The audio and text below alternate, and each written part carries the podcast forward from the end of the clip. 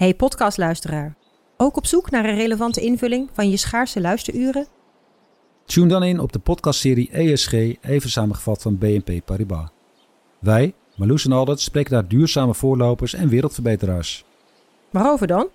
Nou, bijvoorbeeld of we ooit duurzaam kunnen gaan vliegen. En waarom koeien in de stad nou een goed idee is? Dat en meer elke twee weken in een nieuwe aflevering. Dus abonneer je. ESG, even samengevat. Al 125 jaar kwaliteit voor jou thuis met Miele. Dat vieren we met jou. Ontvang nu tijdelijk een cashback tot 125 euro op veel Miele-apparatuur. Geniet van de kwaliteit van Miele. Voor perfect verzorgd wasgoed en kleding die veel langer mooi blijft. Voor een stralend schone vaat, even perfect als jouw diners. En een stofvrij thuis waarin echt hygiënisch schoon de standaard is. Check miele.nl voor alle feestelijke aanbiedingen.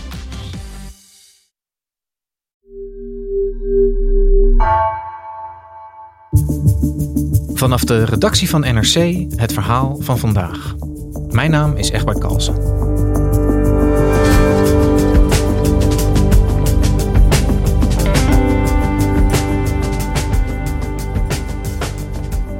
De Oekraïense president Zelensky sprak vorige week de Veiligheidsraad van de Verenigde Naties toe. Hij haalde hard uit naar Rusland en veroordeelde ook de Veiligheidsraad zelf. Correspondent Michel Kerres legt uit waarom het de wereld niet lukt om een vuist te maken tegen Rusland.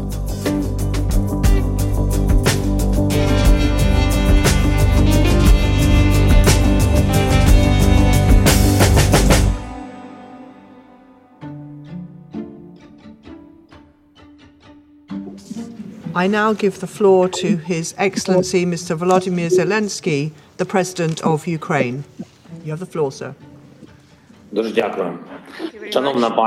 Dear Mr. Secretary General, distinguished members of the Security Council, and other members of this meeting, thank you very much for this opportunity.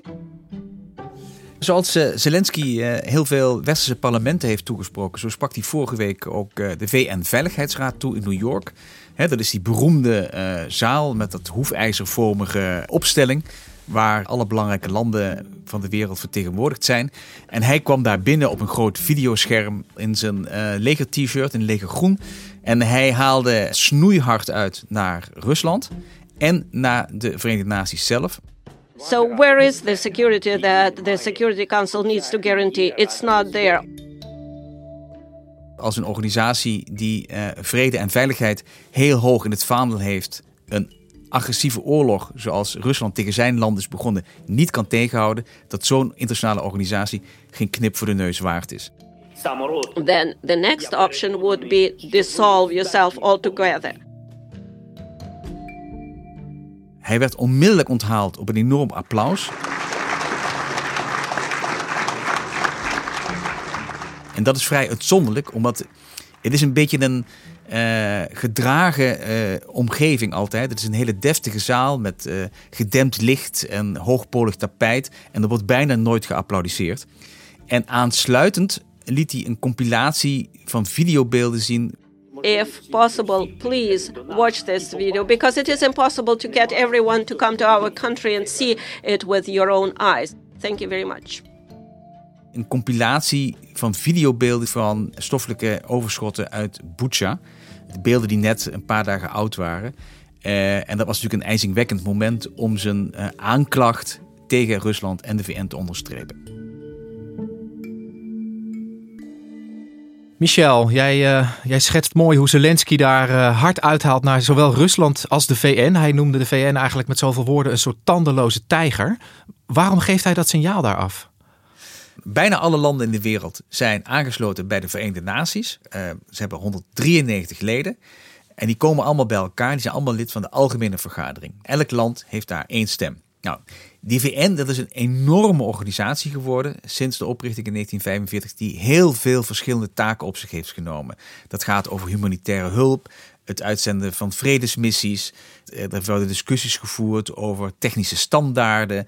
En één heel belangrijk en in het oog springend orgaan is natuurlijk het orgaan dat gaat over het voorkomen van oorlog. En dat is de Veiligheidsraad.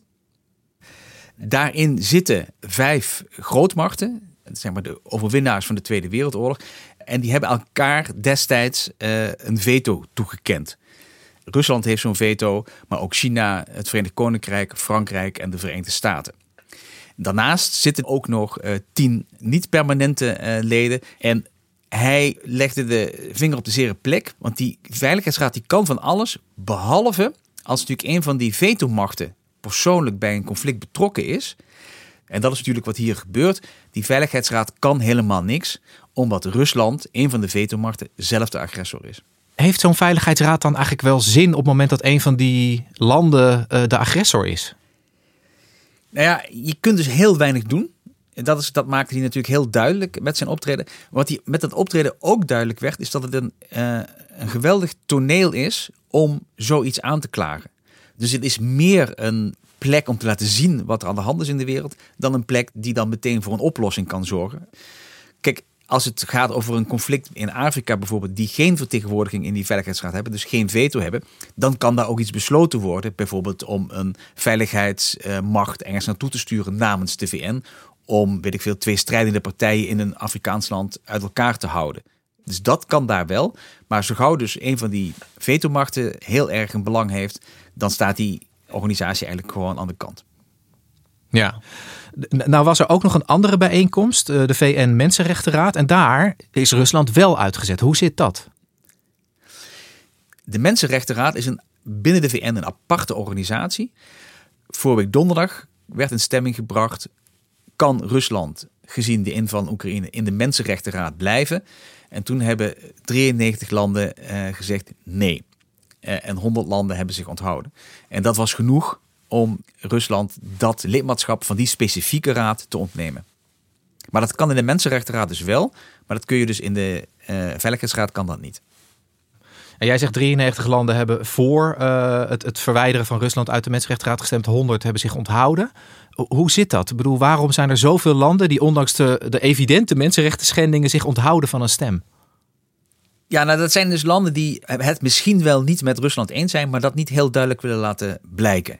Uh, en de landen hebben daar heel uiteenlopende motieven voor.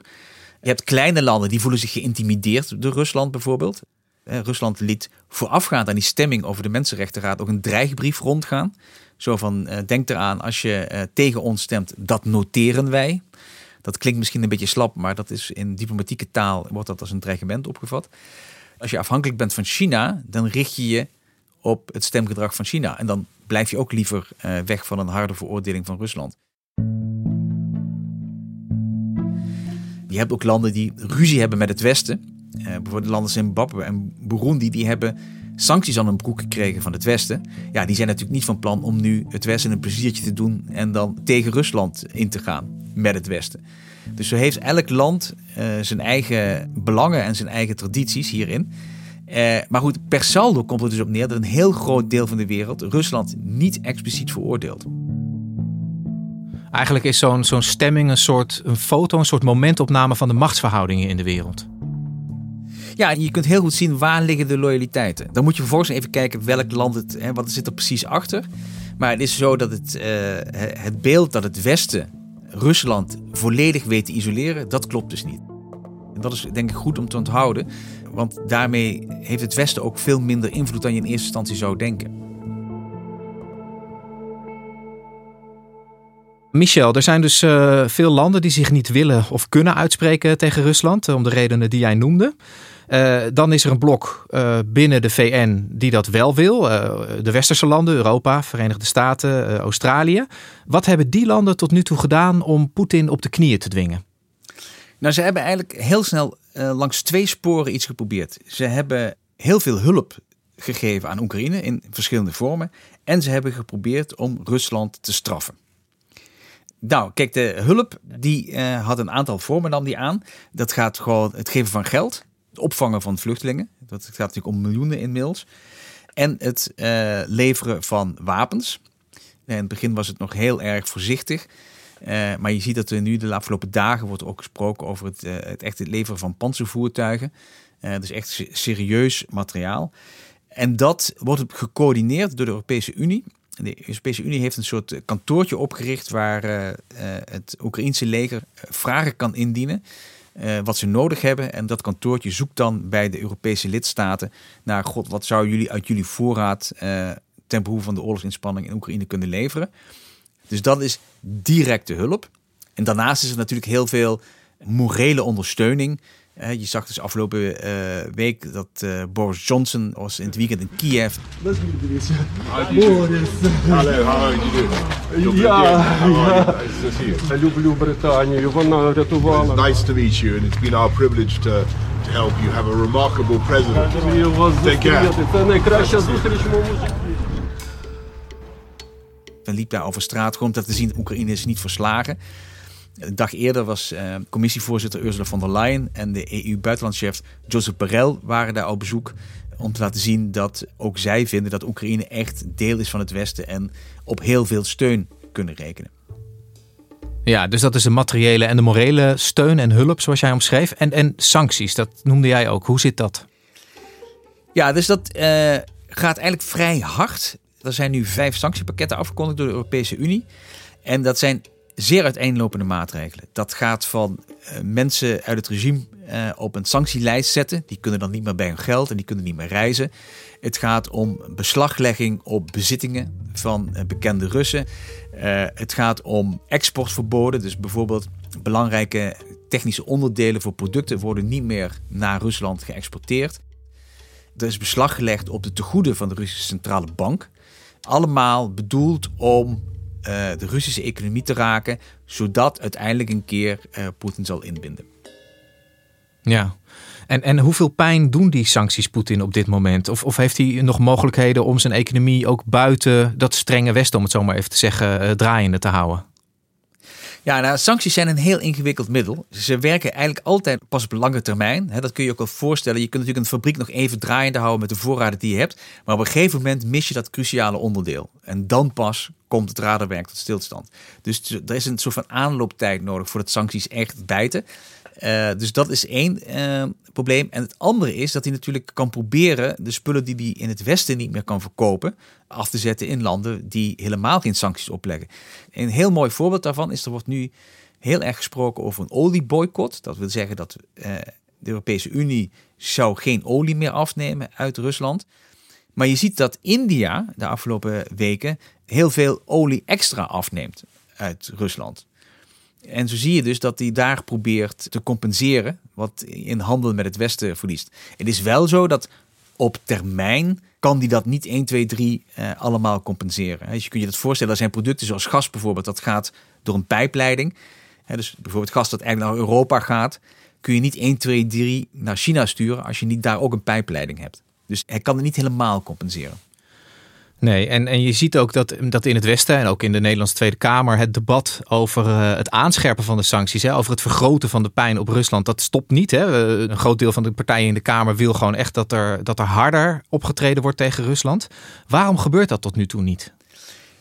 Ja, het is zo dat er wordt steeds stapsgewijs weer worden er weer extra maatregelen genomen. En je, kunt ook zo iedere keer als de, als de oorlog verder escaleert of het leed verder escaleert, dan zie je dat uh, er weer druk ontstaat om nog weer stappen te zetten. Dus er waren vier pakketten afgesproken. Toen kwamen de beelden van Bucha uh, naar buiten. Die gruwelijke beelden die dan in dat weekend uh, iedereen heeft gezien. En toen zag je dat de Europese Unie in tijd van vijf dagen een embargo op steenkool voor elkaar had. Nou ja, en je kunt ervan uitgaan dat aardolie en, en aardgas de volgende kandidaten zijn. Met die laatste twee is wel het probleem dat een aantal landen daar in hoge mate van afhankelijk is. Dus het uh, meteen stopzetten van de gasimport voor met name Italië en Duitsland, dat is echt een groot probleem. Dat heeft twee facetten. Uh, die landen zijn bang dat ze door in een recessie geduwd zouden kunnen worden. En ze hebben ook heel praktisch het probleem dat ze niet goed weten hoe ze hun huizen moeten verwarmen, hoe ze elektriciteit moeten opwekken. En met name in Duitsland hoe die grote industrie moet blijven draaien. Dus bedrijven als BASF, die hebben enorme hoeveelheden energie nodig om te blijven draaien. Want zo'n type economie is de Duitse economie nu eenmaal. Dus die kunnen heel moeilijk van de een op de andere dag van het gas af. Dus die remmen dat. En in het Westen zie je ook veel uh, steun voor, uh, voor Oekraïne in de vorm van mensen die bewust uh, wat minder gas gaan verstoken, die hun thermostaat lager zetten. Helpt dat? Nou ja, dat zou natuurlijk op de hele lange termijn een heel klein beetje kunnen helpen. Ik denk eerlijk gezegd dat het heel verstandig is om je thermostaat lager te zetten, zodat je gasrekening niet zo hoog wordt. Want met alle Europeanen betalen we dagelijks 700 miljoen aan Rusland voor de afname van gas. En dat bedrag is zo hoog, eh, onder andere omdat de prijs gestegen is. Dus ook als je het volume omlaag brengt en de prijs stijgt, dan ben je per saldo, eh, maakt het in de cash-inkomsten in Rusland natuurlijk niet zoveel uit. Wat uiteindelijk zal helpen eh, is, en daar het zal nog wel even duren voordat we daar echt zijn, is een serieus Europees gasembargo. Wat is jouw inschatting? Gaat er op een gegeven moment wel een moment komen dat we ons volledig hebben losgemaakt van bijvoorbeeld die Russische energie als Europa? Ja, een bijeffect van dit geheel is dat Europa zich gerealiseerd heeft hoe afhankelijk het is van uh, Rusland. Dus dat het eigenlijk niet autonoom kan opereren. En dat is een enorme hoop activiteit op gang gekomen om te proberen alternatieve bronnen, uh, energiebronnen aan te boren. Dus er is een megadeal gesloten met de Verenigde Staten. Uh, er komt ontzettend veel gas, uh, wat vloeibaar gemaakt is, per schip de oceaan over de komende jaren. Zo'n deal is, heeft gisteren de Italiaanse premier Draghi gesloten in Algerije. Algiers heeft ook heel veel gas.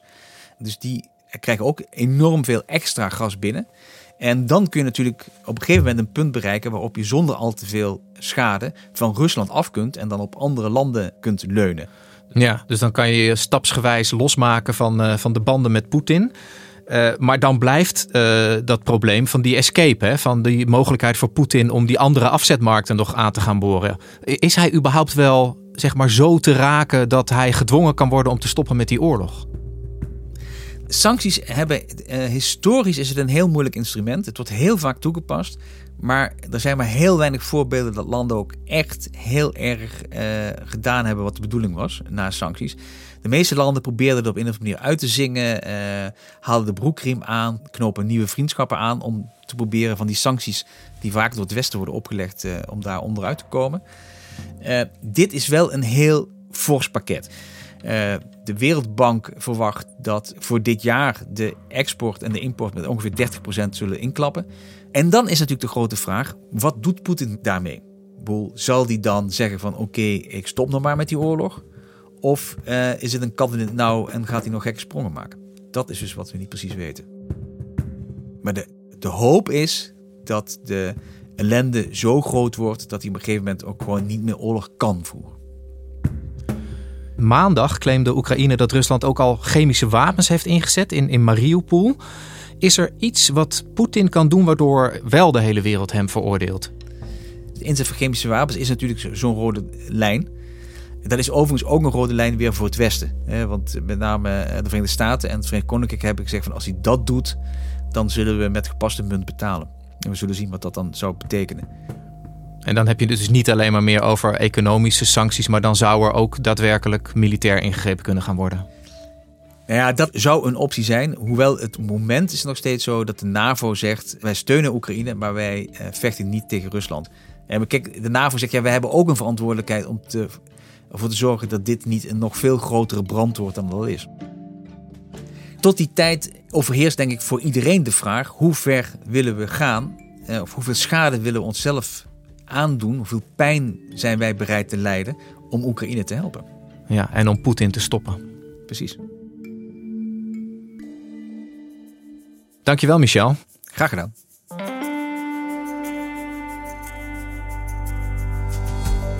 Je luisterde naar vandaag, een podcast van NRC. Eén verhaal, elke dag. Deze aflevering werd gemaakt door Stef Visjager, Dirk Hooyer en Bas van Win. Dit was vandaag, morgen weer.